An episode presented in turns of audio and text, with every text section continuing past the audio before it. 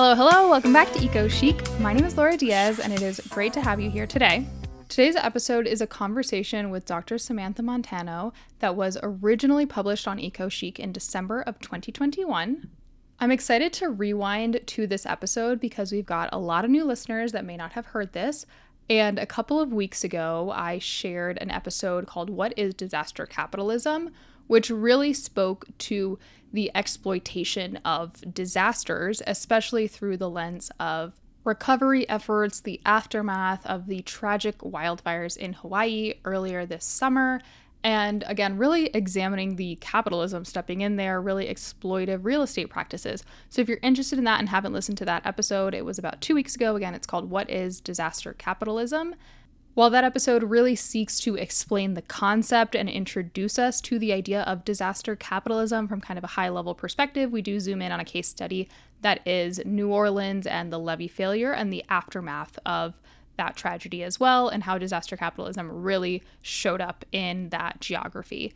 Now, I want to take it one step further because while that episode was explaining the concept, showing a case study, today's episode really zooms in on disaster management. And I think that this is a really cool conversation to have because it speaks to the wider experience of a disaster. Disasters are not only about the aftermath, they're really about the preparation, the anticipation. And Dr. Samantha Montano is really the expert on disaster management. Dr. Montano is an assistant professor of emergency management at Massachusetts Maritime Academy, and she is also the author of Disasterology Dispatches from the Front Lines of the Climate Crisis, which was published in 2021 by Park Row. She earned her BS in psychology from Loyola University, New Orleans, and her MS and PhD in emergency management from North Dakota State University. I am really, really proud of this episode, and it's one that I mark as a conversation I'm really proud to have published on this show because it speaks to both the personal and the more systemic experience, I suppose, of disasters. Disasterology is a book that I feel is constantly suggested whenever someone discusses disaster management. It is really the modern handbook, the way that we are understanding disasters as common folk, because the book is part memoir, part disaster management 101. And I think what's so cool about that format because it is part memoir, it gives us very personal understanding to disaster systems. So, Dr. Montano in the book discusses her experience with the Joplin tornado aftermath. She discusses New Orleans and the levee failure, and then kind of unpacks other systems, again, through that more personal lens. I also have to say here, this episode is all thanks to our audience member, our very good friend, Florencia. Florencia commented on a video a couple of weeks ago after that disaster capitalism episode recommending the book Disasterology. And I was like, oh, this is our time to rewind this conversation. Today's conversation with Dr. Samantha Montano really overviews what got her first interested in disasters and then what disaster management actually is. What are the phases of disaster management? What can go wrong in each phase of this management system? What are the gaps in our current systems, legally, politically, when it comes to actively preparing for disasters and mitigating disasters that are often incorrectly referred to as natural disasters. I think that was one of my personal favorite takeaways from this episode. We also dig in this conversation a little deeper into the mismanagement of the COVID catastrophe, which I feel like is almost more powerful in retrospect a couple of years out of deep, deep COVID. I hope you enjoyed today's episode. I hope you learned something. Make sure you share it with a friend, share it on your Instagram story, double check that you're subscribed to the podcast wherever you're listening to this show today Apple Podcasts, Spotify, etc. And while you're double checking that, make sure that you rate and review the show wherever you're listening as well. It really helps us out. With that, let's jump into today's conversation with Dr. Samantha Montano, all on disasterology. I would love to open up our conversation today with a little bit of insight on how you sparked interest in this very specific field of disaster management? Like, what was your light bulb moment into your career field? So, the first time that I really became involved in a disaster was in New Orleans post Katrina and the levee failure. I went to the city, I grew up on the East Coast, but I went to the city uh, in the aftermath to help gut homes, rebuild homes, uh, just on like a week long volunteer trip. And I got there and I was completely astounded by the extent of the damage, but also specifically the extent of help that was needed, and how, even though there were thousands of people there volunteering and New Orleanians were obviously working nonstop on recovery efforts, there was still so much that had not even begun to be addressed yet months later. And so I ended up moving to New Orleans, which was maybe like a bit of an extreme reaction, but I moved to the city and started working with a whole bunch of different recovery nonprofits, doing just all kinds of recovery work throughout the city. Um, and I lived there for four years while I did my undergrad. And while I was there, the BP oil disaster happened along the coast. And so I had this other kind of like front row seat for uh, you know a- another huge disaster in this region uh, which was the first time that i really started to kind of see an actual response to a disaster unfold as opposed to just the recovery you know i just started noticing things like how ineffective the response and recovery was how inefficient it was uh, the injustices that were permeating how people were able to move through these systems. And i started to kind of think about disasters more broadly. To that point i had just been very like hyper focused on the city of new orleans and katrina specifically.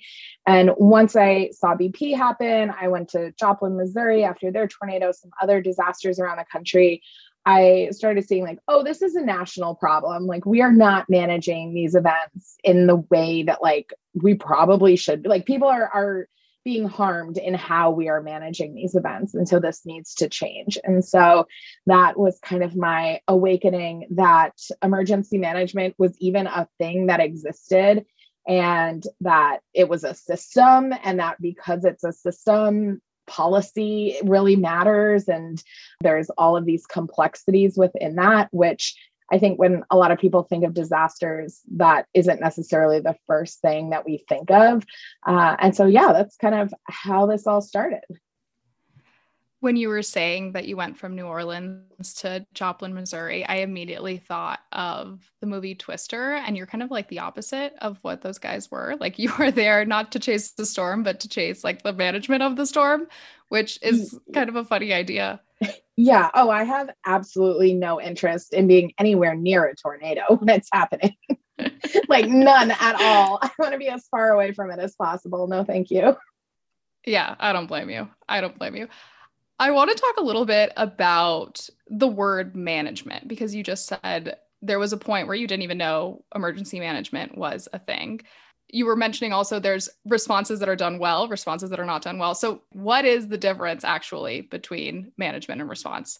Yeah. So, well, in emergency management broadly, the like uh, the like spectrum of things that we're supposed to be doing in emergency management encompasses the what we call the four phases of disaster. So we have response, which is where you're doing those life saving measures. It's that like time period right as the disaster has happened. Uh, you have recovery, which is what comes after the rebuilding, putting everything back together. Before the event happens, you have preparedness. So, everything you're doing to ready yourself to respond, to recover.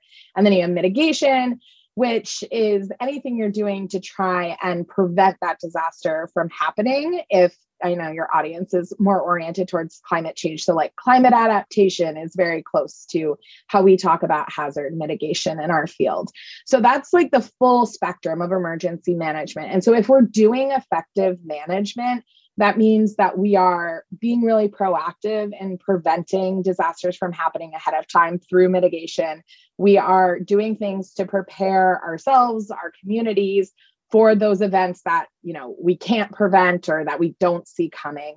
Uh, and then when those events do happen we are responding in a way that is effective efficient just where people's needs are being met, where we're doing everything we can to save lives in that response time period. And then, uh, kind of, same thing in recovery, m- moving people through the recovery process as quickly as possible so they're not kind of trapped in this recovery phase for you know multiple years if not longer management i think you can kind of think about it as kind of the overarching of all of these different tasks that have to be done but response is what most people see or think about when they think of disaster. It's like, what is happening in the disaster movies. It's when CNN is covering something 24 7, it's when it's trending on Twitter. That is usually that response time period. And so when people hear emergency management, they tend to equate that with response and kind of don't really think about the recovery or the preparedness or the mitigation which are you know at least equally as important as that actual response time period. I think when it comes to response and recovery there is also this level of quality control that can be forgotten about. And especially in the context of new orleans i'm thinking of the Lower Ninth Ward and i feel like that's an interesting tale of like recovery and quality control in retrospect of like homes that were not properly built or rebuilt and um, this kind of pouring in of celebrity philanthropy dollars and saying like i helped solve this problem and then the follow through is not always necessarily there. So recovery as a topic is interesting because in some sense there will always be people who want to help and be the do-gooders but actually following through and doing it well is a totally different issue yeah, you know, that's one of the challenges with how our emergency management system is set up. We use, particularly in recovery, we use what we call a limited intervention model, which, not to get too technical here, but it, it essentially just means that the government is intentionally limited in their involvement of how people go through recovery. They want to do kind of as little as possible to the extent that government is involved they're going to be primarily focused on you know rebuilding infrastructure utilities kind of those public services that you know make up our communities which is obviously really important and needs to be done but in terms of like being an individual who's lost their house in that disaster there are actually relatively few resources from government. If depending there's like all kinds of eligibility that you have to kind of like navigate through here. Some people are getting some funding from fema but it's usually kind of on average for an average disaster a couple thousand dollars. It is not as much as people think it is.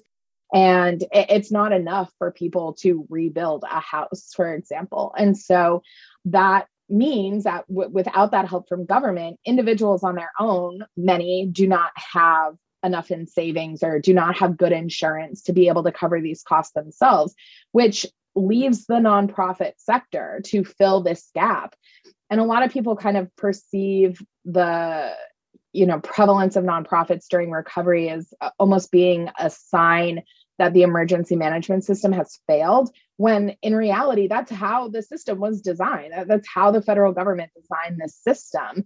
So we see you know this big presence from the nonprofit sector and like also from from mutual aid groups and kind of more informal um, help neighbor to neighbor that happens during recovery which is great right? A, a lot of those people are doing really really great work.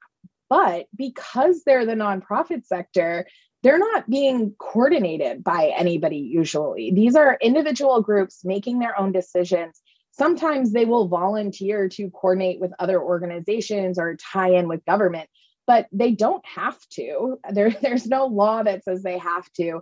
And you're right, there is essentially no oversight of these organizations or any of these kind of like quote unquote helpers that are coming into these communities, uh, which uh, again, some of them are doing really great work, but it also definitely opens the door for organizations to kind of overpromise what they're going to do in the recovery and kind of in, in, that moment right after a disaster happens there's a lot of like you know everyone's really gun ho to go and and help and makes all these promises and, and has all these big dreams and these big visions and the reality of recovery is um, kind of much more of a slog that they find they have to walk through. Um, and they don't always have those resources. They don't always have the ability to fulfill those promises that they've made. Uh, and then without that kind of accountability from government, or honestly, even accountability from media, they're, they're kind of what, what they choose to do is what we get it's interesting to say what they choose to do is what we get because on the mitigation side especially thinking about the climate crisis in the context of disasters we know that storms are getting stronger and we know that the infrastructure in america is aging largely so it is very hard to kind of see a government official justifying big infrastructure investments when the storm hasn't happened yet or like the big once in a lifetime experience already happened. So, what are the chances we have another Snowmageddon or whatever it is? So, on the flip side, on the preparation for the potential of a disaster, what are the holes there? Like, why is it that we don't want to yet invest in like heavy infrastructure or or rebuilding efforts before they really need to be done? Well, when you're looking at kind of the mitigation research here from our field, there's a couple kind of common issues here. One is that politicians generally don't know what they're talking about. um, this is true generally, but specifically with emergency management and even more specifically with mitigation and preparedness. Um, you know, we see politicians, uh, you know, even people who believe in climate change and like want to take climate action, right? you hear them use terms like disaster resilience and uh, you know we're gonna um, i hate to use this one now because it means something else but, but build back better is, is a term that actually has a very long history in the disaster context. Um, it's now been being used in a slightly different way but uh, you know there, there are these kind of like catchphrases that happen um, that politicians will throw into speeches that they give or even throw into policy that they're writing like disaster resilience is you can find that in like infrastructure policy and all of these kind of places but it's not being used in the correct way and it's not being attached to the appropriate funding. It's not being directed towards the appropriate programs or agencies. And so a part of this is they're kind of grasping onto these buzzwords like resilience and they're trying to kind of use those and say those as a signal of like oh we're acknowledging that disasters are important that they're happening but then that isn't tied to actual meaningful action or meaningful policy change. And so part of this is like an educational issue here. Like some of them i my guess is that they just don't understand what they're talking about and they don't have people on their staff who understand the nuances here, which is in some ways understandable. Emergency management is like a, a bit niche. So that lack of education is one issue. But also, even when you do have somebody who understands and like even at like a local level, who understands, you know, our town has a flood risk, we really need to build this levee. The reality is, is that doing those projects very often costs millions and millions of dollars. If not like if you're a city, it's billions of dollars, right? And so where are you going to get that money from? This is a really like complex process that they have to go through in terms of different federal agencies different grant programs. There's all kinds of laws that they have to jump through at the state local and federal level to get these projects implemented. Not to mention getting buy-in from the community. You need to have somebody who can actually engineer these projects that you're wanting to do in a way that is effective and accounts for f- changes to future risks through things like climate change. And so this is a really long and kind of complicated process to do mitigation. And even again, kind of these more like kind of like building a levee doesn't seem like it should necessarily be that hard to do, but it really is complicated. And for a local politician who isn't necessarily going to be in that position or be in office for more than a few years, they don't necessarily have a personal incentive to do that because they're going to be moving on. By the time that that levee actually gets built, by the time that the community understands that they've benefited from this multi-million dollar levee that had to be built it's going to be years and years down the line after they're out of office. So from their perspective it makes more sense for them to spend time thinking about you know local school reforms or fixing the potholes in people's neighborhoods because those are the things people are seeing more on a day-to-day basis and can in their minds influence how they're going to vote. So the kind of incentive structure for politicians isn't quite lining up in a lot of cases. I completely see that. And I think we talk about this a lot in climate change as well. Like at the end of the day, politicians are not scientists, they're not experts in any of these niche topics, whether it is emergency management, whether it's climate change, and even school reform. Like there's a lot of work that they're being informed on to kind of tout their influence around. So at the end of the day, it's also it's education. It's like a lot of citizen advocacy and like a lot of people calling up their congressman and telling them what they want to see. And of course, it makes sense that it's difficult to allocate those dollars to where they need to go. Quick break to tell you about Caraway.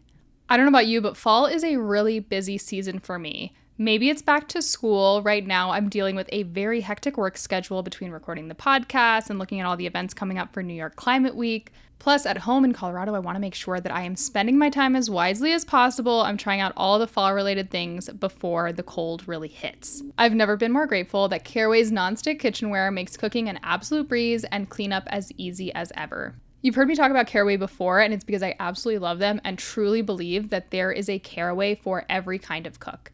We all want to be making the healthiest choices for our homes, for ourselves, and a non-stick, chemical-free ceramic coating means that food can be prepared with peace of mind that none of those weird, hard to pronounce chemicals are leaching into your healthy ingredients.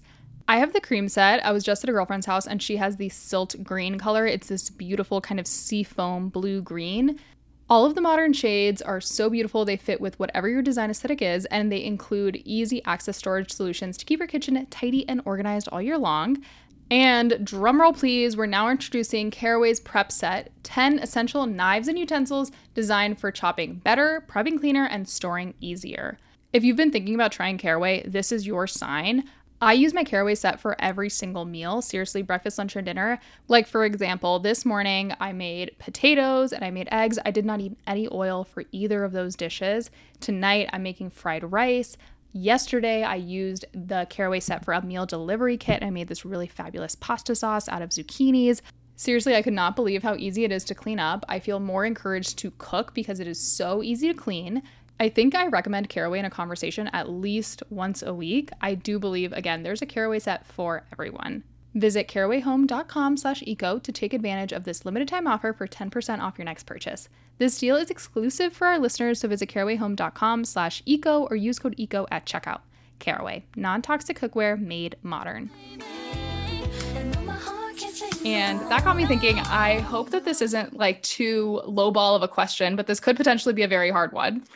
Do you have a favorite disaster or a favorite type of disaster? Do you have one that you're like, this is an easy fix or this is an easy one to manage?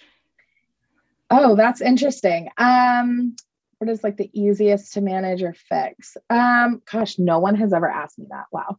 Um, well, you know, one I think potentially could be kind of easy to address. It, I'm gonna maybe some people will disagree with this. I'm gonna say heat waves here. Um, in the US, I think there is a lot of potential and kind of like low hanging fruit for us in terms of how we manage heat waves when they happen, which obviously given climate changes is like a, a, a, growing concern across the country as we saw with the pacific northwest earlier this year. Um, you know we we are very clear about who it is that dies during heat waves what the factors are that are influencing that people who are elderly people who have disabilities, people who are socially isolated. We, we have a, a, really good body of research on this. And because of that, because we're kind of the, the impacts of heat waves are kind of very well known, I think that there's real potential to be really proactive in reaching out to those mm, kind of more quote unquote vulnerable communities and creating a, a better plan, a better system for how to reach those people when temperatures start rising to get them to cooling centers to make sure that we have redundancies in electricity for certain buildings in our community. Um, and I think heat waves are kind of an interesting one for emergency management because for uh, a long time, heat waves have been perceived more as a public health issue, m- more so than a kind of traditional disaster, which isn't true. It is also a disaster as well as a public health issue. Um, and so, this is one of those areas where emergency managers in a lot of parts of the country haven't been as involved with because, again, public health has been kind of the lead on that. And uh, I think with what we saw in the Pacific Northwest earlier this year, actually, that was a little bit of a wake up call for a lot of folks in emergency management agencies across the country that they are involved in this and that they do need to be being more proactive on that. And also the kind of solutions, just the, the like immediate response solutions to that are pretty low cost and like pretty manageable for a lot of communities. Like opening a cooling center is not uh, something that is like super complicated to do or super expensive necessarily. uh, you know, transporting people there. Again, not the most difficult thing that we need to do in emergency management. So um, I think like really strong public education campaigns here, and again, kind of building out those plans much more than we have in the past are is, kind of a, a low hanging uh, change that could be made here that could have a really big impact, uh, particularly in terms of death toll numbers. Yeah, that's interesting that there is such a public health lens that we often put on heat waves. And I would have never immediately thought of that as a disaster that needs active management. But even from the educational perspective, like those are campaigns that someone could build out and roll out every summertime or a local government could facilitate. And with the idea of cooling centers, and I'm thinking of Texas this past winter, and there's a whole lot of issues with the grid in Texas. But in general, we know that there's going to be a surge if there is a heat wave, and we need to allocate our energy system properly to respond to that. So a lot of it is just truly like organizing yourself and project management beforehand. And it sounds really silly, I suppose, to break it down in such a basic way to just say, like, plan better. But it kind of feels like from a very high level perspective like that's what emergency management is. It's like you have to plan better when you know things are going to happen. Exactly. So yeah in some ways emergency management is just not that complicated. Like a lot of it is just very straightforward and it's mm. more of an it's complicated that we just haven't done it well, it's complicated you know, I don't know. Some of this planning stuff is just kind of pretty obvious, but I don't um, mean to yeah, water it down I mean, at all. Like I have a lot of respect for emergency management, but a lot of it is like you have the tools, you have the research. Like right, why aren't exactly. we doing this? Yeah, exactly. No.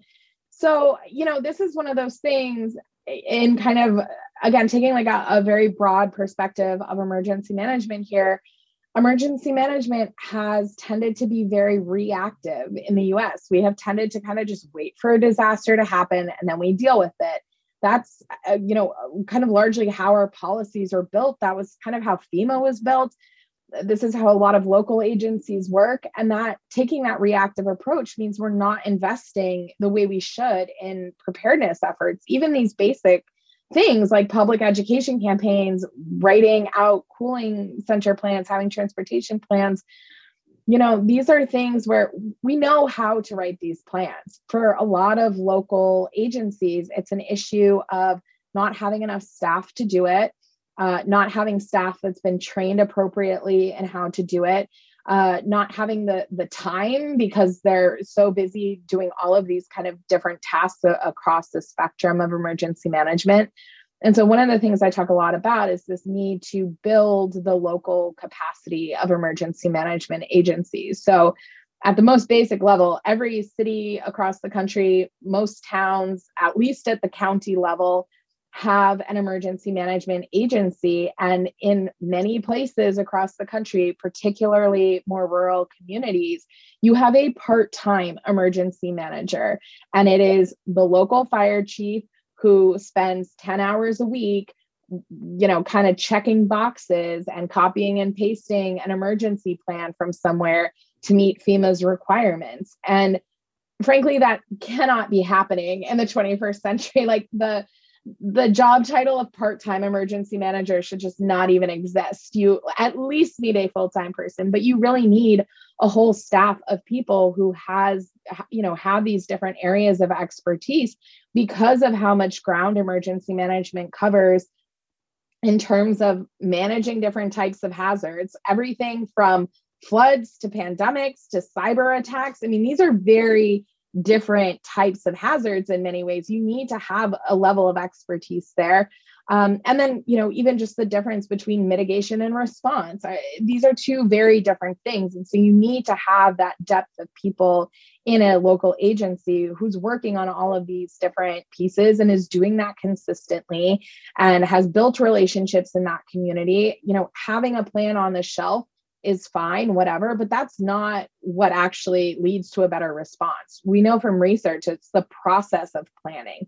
It's bringing different stakeholders together in your community, getting to know one another, talking through what the challenges are, talking through who has what resources, making sure everybody has each other's cell phone numbers. Like some pretty basic things here that are driving whether or not we're effective in those responses. So, yeah, there is um, so so much more that we could be doing to prepare for these types of events. But a lot of that gets kind of tied back to this need for a greater investment in our emergency management system. Yeah i completely see how that can be broken down so succinctly. And it's it's also interesting that there are so many different types of disasters. We talked about heat waves, but you mentioned something that I really want to get into with you, and that is pandemics, and more specifically, COVID 19. And from a very consumer level, I saw emergency management very poorly accomplished, uh, especially in the early days of the pandemic, especially knowing we have very piecemeal responses. It's state by state, county by county. How are we going to deal with this? So I would love to get into COVID with you. And and I would love to talk about poor emergency management, if that's also how you see it. So, not sure, to put words yeah. in your mouth, but let, us talk a little bit about COVID and the early days of COVID. I first started paying attention to COVID in probably around January. At the time, I was uh, teaching at a school in Nebraska, and one of my colleagues specializes in public health and emergency management, which is a great combination. And so she was talking a lot about it. And so we were kind of monitoring what was happening. And it definitely, you know, we kept there, there kept being these kind of points, which you've probably heard other public health folks explain.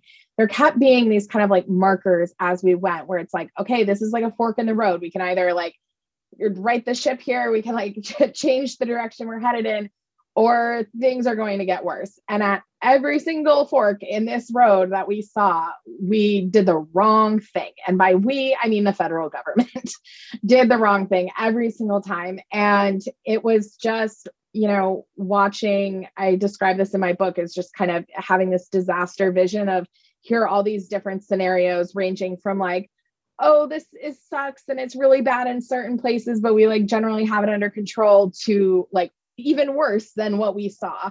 And so you have this range of scenarios and again as you pass each of those forks in the road road it's like well that better scenario is out the window now. Okay it's going to be even worse. Oh no it's going to be even worse. It was particularly frustrating come the end of february early march uh, when it came to light that we didn't know how many cases we had in the country and like didn't have like any clue basically of how many cases we had in the country that was i think kind of like a turning point of like there's not a lot of going back at this point. That felt like a very kind of final nail in the coffin. And at that point your your mindset shifts a little bit from being really hyper focused on mitigating that impact, trying to like kind of keep it out to how are we going to respond to this internally, domestically, let alone like the rest of the world, but just domestically, how are we going to respond to this? And that is where kind of immediately anybody in emergency management and public health, I think, felt a little bit of, of tension, um, not necessarily in like a negative way, but just like um, I don't even want to say confusion, but just like a little bit of uncertainty between what is public health's role here and what is emergency management role? And what are, what are what is the role of governors and mayors and that local government side of things? How is this all going to fit together? How is this response going to unfold? And the public health perspective on that and the emergency management perspective of that and the federal government's perspective and the state level perspective and the local perspective on that we're all different. and that is not what you want to see at the beginning of a response where literally every second is counting in terms of how bad this is going to be, how many people are going to die because of how you're responding.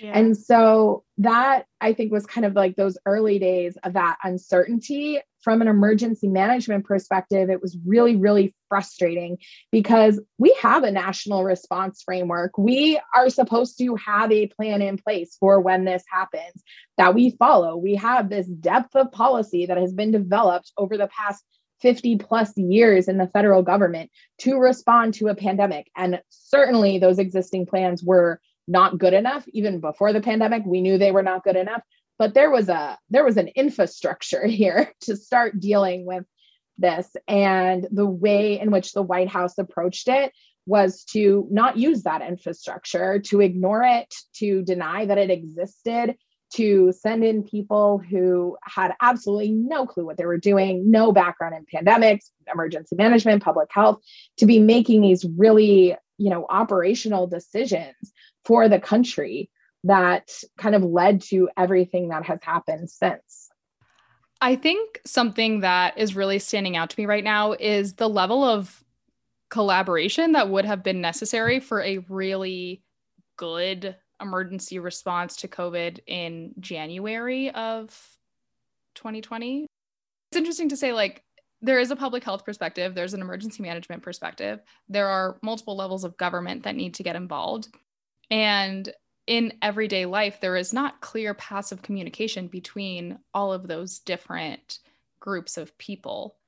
And so perhaps it's like not only a process issue, but a collaboration issue. You have a lot of political divides, you've got a lot of different uh, backgrounds that are involved in this. Like, there's a lot more nuance than just doing the right thing for an emergency. Yeah, of course. So one of the the greatest findings that we have, the most frequent finding that we have in the disaster research is that there are issues of coordination, collaboration, cooperation, and communication when we are responding to disasters. And particularly, that's true in every single disaster, right? The scale of which those are problems is going to vary from disaster to disaster. A lot of what emergency management is supposed to be doing is to focus on how can we coordinate better through that preparedness stuff that we're doing ahead of time by planning but how can we collaborate better by getting to know the different groups that are going to be involved in a response? Um, how are what are what is our plan for communication? How are we going to communicate among the thousands and thousands and thousands of agencies and groups that are going to be involved in this response in some way and that in a, a, disaster, what I would call like a regular disaster, like the Joplin tornado, is so hard to do. When you try and do that during a catastrophe, which is what the pandemic is, which is like the next level up from a disaster, it it kind of becomes impossible to effectively do this coordination. And that was the kind of scariest part from an emergency management perspective watching this unfold and kind of having some knowledge about how this was going to unfold in a way that the public didn't fully understand was that in looking across the country and realizing, oh, this is going to affect every single state and largely every single state at the same time, our system was not built to do that. Our system was not created for every single state to be in the middle of a response at the same time we had we've never ever had every single emergency management agency in the country activate at once. And that actually runs counter to how our system is set up. Our system is set up so that when a disaster happens in one part of a country of the country people from other states other agencies are coming in to support them right? When you when there's a hurricane in florida everybody goes to florida to help right? When there's something in california we go to california to help. It was built with this expectation that that these disasters were going to be pretty geographically isolated. And when that is not the case, that's where the whole system breaks down and doesn't work correctly, which is exactly what we've seen during COVID, where that extra help from other states wasn't really there in the way that it typically is, where states were put into a position based on decisions the federal government made to have to compete with one another to try and get the resources that they needed. I mean this is not this is not typical for a disaster response. And this is where you see again that lack of planning that lack of preparedness. Yeah the federal government does a lot of planning and preparedness work for responding to disasters but we do not do that for planning and preparing to respond to catastrophes. And that's why when you look at the kind of the three catastrophes in modern US history, COVID, Hurricane Maria in Puerto Rico, and Hurricane Katrina and the levee failure in New Orleans, you see that complete failure of a response in all three of those cases is because these types of events need to be planned for in a different way. The way you approach them, the way you manage them is fundamentally different than the way that we manage uh, a Joplin or a Sandy or even a Harvey. Um, and so that kind of was a, another piece of this that was playing out or has been playing out throughout this entire response. Thinking about the spread of COVID, just the fact that the entire country is being affected at the same time. And then thinking back to earlier, you mentioned the four, I suppose, sectors of emergency management or phases of emergency management. The challenge for me, as again, just a consumer of this information, is that with hurricanes, tornadoes, there's an end and then there's a recovery phase. And the frustrating yeah. part about having a very piecemeal response to a very large catastrophe is that you can't really start any sort of recovery phase. I don't really see America recovering in the way that it likes to claim to recover. And anyway, I think I think the hard part is like you can't really move through the phases with a catastrophe. Right, exactly. We're we have been in response since January 2020 and we're not go you know we're moving towards recovery certainly but we are still very securely within this phase of response which is a really great observation and something that does make covid very distinct and is one of the factors that i think um, some people uh, kind of struggled with in terms of thinking about covid as a disaster as a catastrophe is that it does have this like very different characteristic in terms of the actual duration of the response. And so I would say this is a, a long duration event um, in terms, of, you know, which looks, again, looks very different than a tornado where you have a response that honestly really only lasts about 72 hours. You know, once you're done with search and rescue for a tornado, you've done those life saving measures, you're moving into recovery, right? You're still you know, in short term recovery, recovery lasts for a really long time, lasts for multiple years. But this distinction between response and recovery is uh, you know you're you're dealing with kind of two completely different set of challenges sets of problems uh, kind of conditions that your community is in. And so yeah where people are kind of feeling like i feel like i've just been stuck for the past year and a half like we're not moving forward um, that part of that is yeah we're not we're, we're not we're in response still. And yeah even you know thinking ahead to what recovery looks like even trying to kind of conceptualize what recovery looks like from covid is really really challenging right some people maybe you know somebody has had covid before now they're fully vaccinated they are going back to work again they're leaving their house they're able to go out and socialize with their friends because they're living in a place where numbers are low and like yeah they still wear a mask when they go to the grocery store but like generally their life feels kind of like quote unquote normal again. That person probably feels like yeah i'm kind of in recovery now like i'm kind of personally out of it but when you zoom out and you look at this from like a macro perspective again as the country as a whole let alone internationally, we are not there. we're, we're very much in response. And so there's also these kind of different levels of analysis that we have to factor in here. And, um, you know, it's complicated. It, it's not a normal disaster, it is different in a lot of ways. Yeah, I even think in the early days of COVID, uh, this time last year, I was living in the state of Georgia, and they were not yet doing, I don't know if they ever did, but they were not yet doing um, free testing.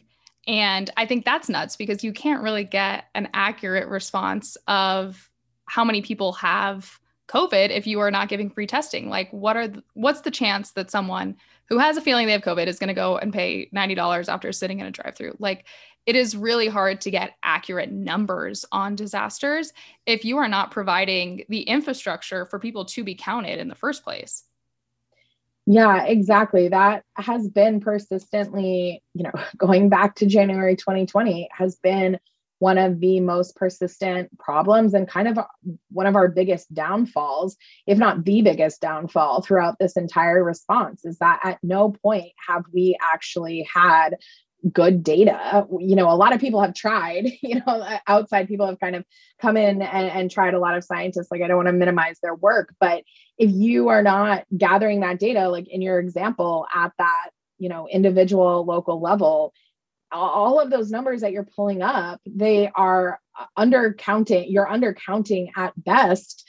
Uh, and you have all of these local policy decisions or state level policy decisions that are influencing that data from different states. I've been working with a team of researchers, other disaster researchers from across the country since COVID started, trying to study COVID kind of from this emergency management perspective and particularly focus on state level policies and how that has affected uh, the actual response and different outcomes in different states. And honestly, just from like a, a science, science and, and research perspective, it's been nearly impossible to do because we just don't have good enough data to be able to uh, you know make the kinds of conclusions that we want to be able to make from this research because it you know the way it was collected what was not collected it's super super complex. And again especially where you see this response unfold very differently state to state and then even within states uh, from town to town. It's you're you're you just have these layers of complexity that going back to this issue of coordination and collaboration it, it just it it sends us into this realm of kind of being impossible to effectively coordinate and effectively respond. Absolutely absolutely. Last thing i'm going to say about like poor data and um and long long-term response is on the example you gave of hurricane maria in puerto rico. Largest power outage we saw in american history i believe it was eight months. The island of puerto rico did not have power. And a lot of that was just I mean, frankly, like funding from the federal government, acknowledgement from the federal government that there was a disaster happening and people needed help. And then a lot of critical response facilities had to be developed and opened, frankly, by regular community members. And it was people opening up their businesses to their community so that there were people charging phones and going to the pharmacy and using refrigerators. And it falls on a community level when it truly shouldn't.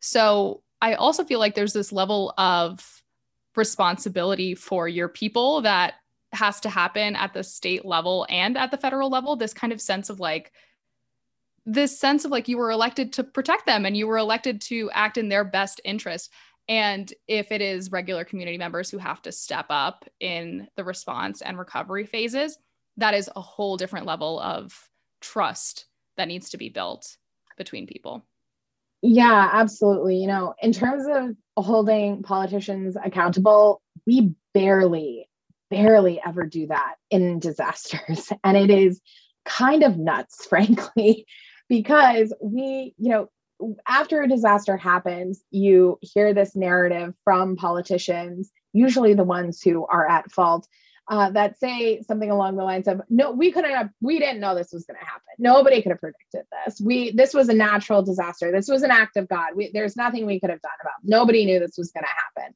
And that is almost like 99.9% of the time a complete and total lie you can almost always go back into emergency management plans you can find articles written by journalists you can hear activists you find activists who are warning about this where they say exactly what has happened, exactly what has unfolded, right? You can go to FEMA right now and look up their what we call the THIRA, which is the threat assessment for the country. And there is a pandemic scenario in there that was written pre 2020 that looks exactly like what has happened across the country, right? These are known disasters, known potential catastrophes. That is not, we know what can happen. We know what these scenarios are. That's what emergency managers spend a lot of their time doing. And that is not convenient for politicians because they look at those, they know that they should have acted, they know that they didn't act, they know that it was policy decisions that they made, that their predecessors made, that led to these disasters happening. And if they don't deflect that onto nature, deflect that onto God or some supernatural being, then they it becomes much more clear that they are the ones who are responsible for these events that have happened right again important to note here this distinction between the actual hazard and the disaster right that you know they didn't necessarily cause a hurricane to go towards puerto rico right? But because of how the federal government has treated puerto rico the history of colonization the racist response from the white house when it happened all of these other factors right? That created the scenario in Puerto Rico that created the extent of the impacts, the extent of the need, the length of time that, like you said, that it took to get power back on um, to you know uh, you know they're still very much in the midst of recovery in terms of rebuilding and whatnot and so there is this real incentive from those politicians to deflect as much as they can, right? So that they aren't responsible. And the unfortunate thing here is that they almost always get away with it. There is a real kind of lack of any kind of long term accountability from the public, uh, particularly from media and the law, to hold public officials accountable for their actions or their failure to act or the you know decisions that they made during a response that led to loss of life loss of property the disaster that unfolded. One thing that i this is like I, i'm not necessarily a very optimistic person but this is one thing that i do always feel like a little bit of hope on is that I do think many more people are beginning to really understand this just in the past few years. I think between the pandemic and between the many climate related disasters that we've had, I think the general public, but particularly like folks who are doing climate activism and like environmental justice activist type work kind of in those spaces i think that there is a much kind of clearer understanding now even even among journalists and particularly like disaster journalists people who are covering disasters regularly that that disasters are policy decisions that these are not these natural events. You see this huge pushback growing against using the term natural disaster. And this is why right? Because it, it's you know obscuring this human culpability this human responsibility. And i think because of the pandemic because of this context of climate change um, I'm I'm like hopeful that this is one of those things that is going to start shifting and that there's going to be a push for greater accountability on politicians, um, kind of hopefully before, but at least in the wake of disasters. Wow, that was so powerful. Thank you so much for sharing that. I feel like that's a great place to leave the audience. Samantha, thank you so much for joining me. I feel not only educated, but like enlightened, which I think is different from just being truly educated. I feel like I have a very new appreciation, not just for management and management specialists like yourself, but just again, like framing again, the word natural disaster. Why do we say that? It forces you to be really critical of these systems we live in. So, thank you again for for joining me. This has been great. Thanks so much for having me. Thank you so much for tuning in to today's conversation, rewinding to our disasterology episode with Dr. Samantha Montano. Again, this episode was originally published December of 2021 under the title Disasters Aren't Natural Managing Catastrophes and the Climate Crisis. I hope you learned something. If you did, don't forget to share it with a friend, share it in the family group chat, on your Instagram story, you know the deal. And if you've stayed this long, rate and review the show, double check you're subscribed, all the best things. In the show notes, you will find links to our weekly newsletter, and you will also find a space to sign up for our community spotlight if you would like to share a project or a special experience on sustainability, on your eco chic lifestyle with the eco chic community. You can find that again all in the show notes as well as all my social links. And with that, I hope you have a really great rest of your day, and I will talk to you very soon. Bye bye.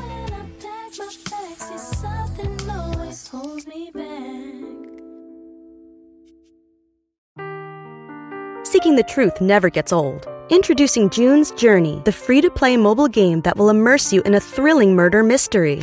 Join June Parker as she uncovers hidden objects and clues to solve her sister's death in a beautifully illustrated world set in the roaring 20s. With new chapters added every week, the excitement never ends. Download June's Journey now on your Android or iOS device or play on PC through Facebook Games.